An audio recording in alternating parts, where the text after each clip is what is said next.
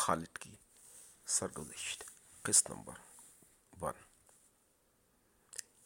کہتے ہیں بڑا ایکٹر وہ ہوتا ہے جس کی شکل سے پتہ نہ چلے کہ وہ بڑا ایکٹر ہے۔ ایسے ہی بڑا رائٹر وہ ہوتا ہے جس کی تحریروں سے پتہ نہ چلے کہ وہ رائٹر ہے۔ شاید اسی لیے احمد فراز نے کہا تھا کہ ہر شاعری کرنے والا شاعر نہیں ہوتا۔ ہماری بہو طوبہ اور ہمارے بھائی کنن ندیم کا ہم سے بہت اصرار ہے کہ ہم اپنے اس فارغ وقت کو کام میں لائیں اور اپنی آپ لکھیں اور سچ لکھیں۔ پہلے پہل تو ہم نے لقمان حکیم کی نصیحت پر عمل کیا کہ مشورہ لیجیے اور اس کے برعکس عمل کیجیے آپ کبھی سرات مستقیم سے نہیں ہٹیں گے۔ لیکن پھر یہ خیال آیا کہ کب ہم زندگی بہت سرات مستقیم پہ چلے ہیں جو مشورہ مشورہ قبول نہ کریں۔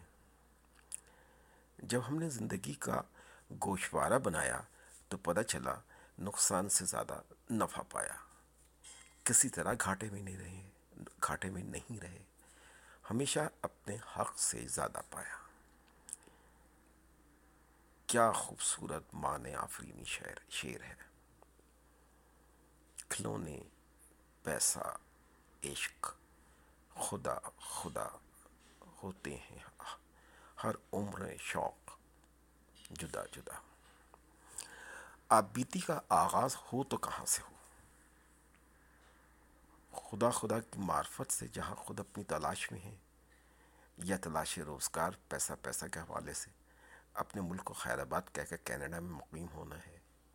یا اس عمر سے جہاں سائے دھانی ہوتے ہیں اور دھوپ گلابی ہوتی ہے۔ آغاز ملے تو کیوں کر؟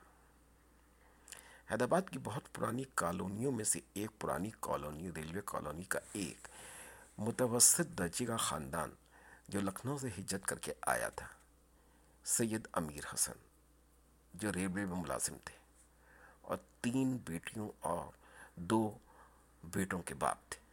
سید خورشید فاطمہ سب سے بڑی تھیں۔ ویسے تو ایک اور بھی بڑی بہن تھی، مگر ان کا ہجرت سے پہلے ہی انتقال ہو گیا تھا۔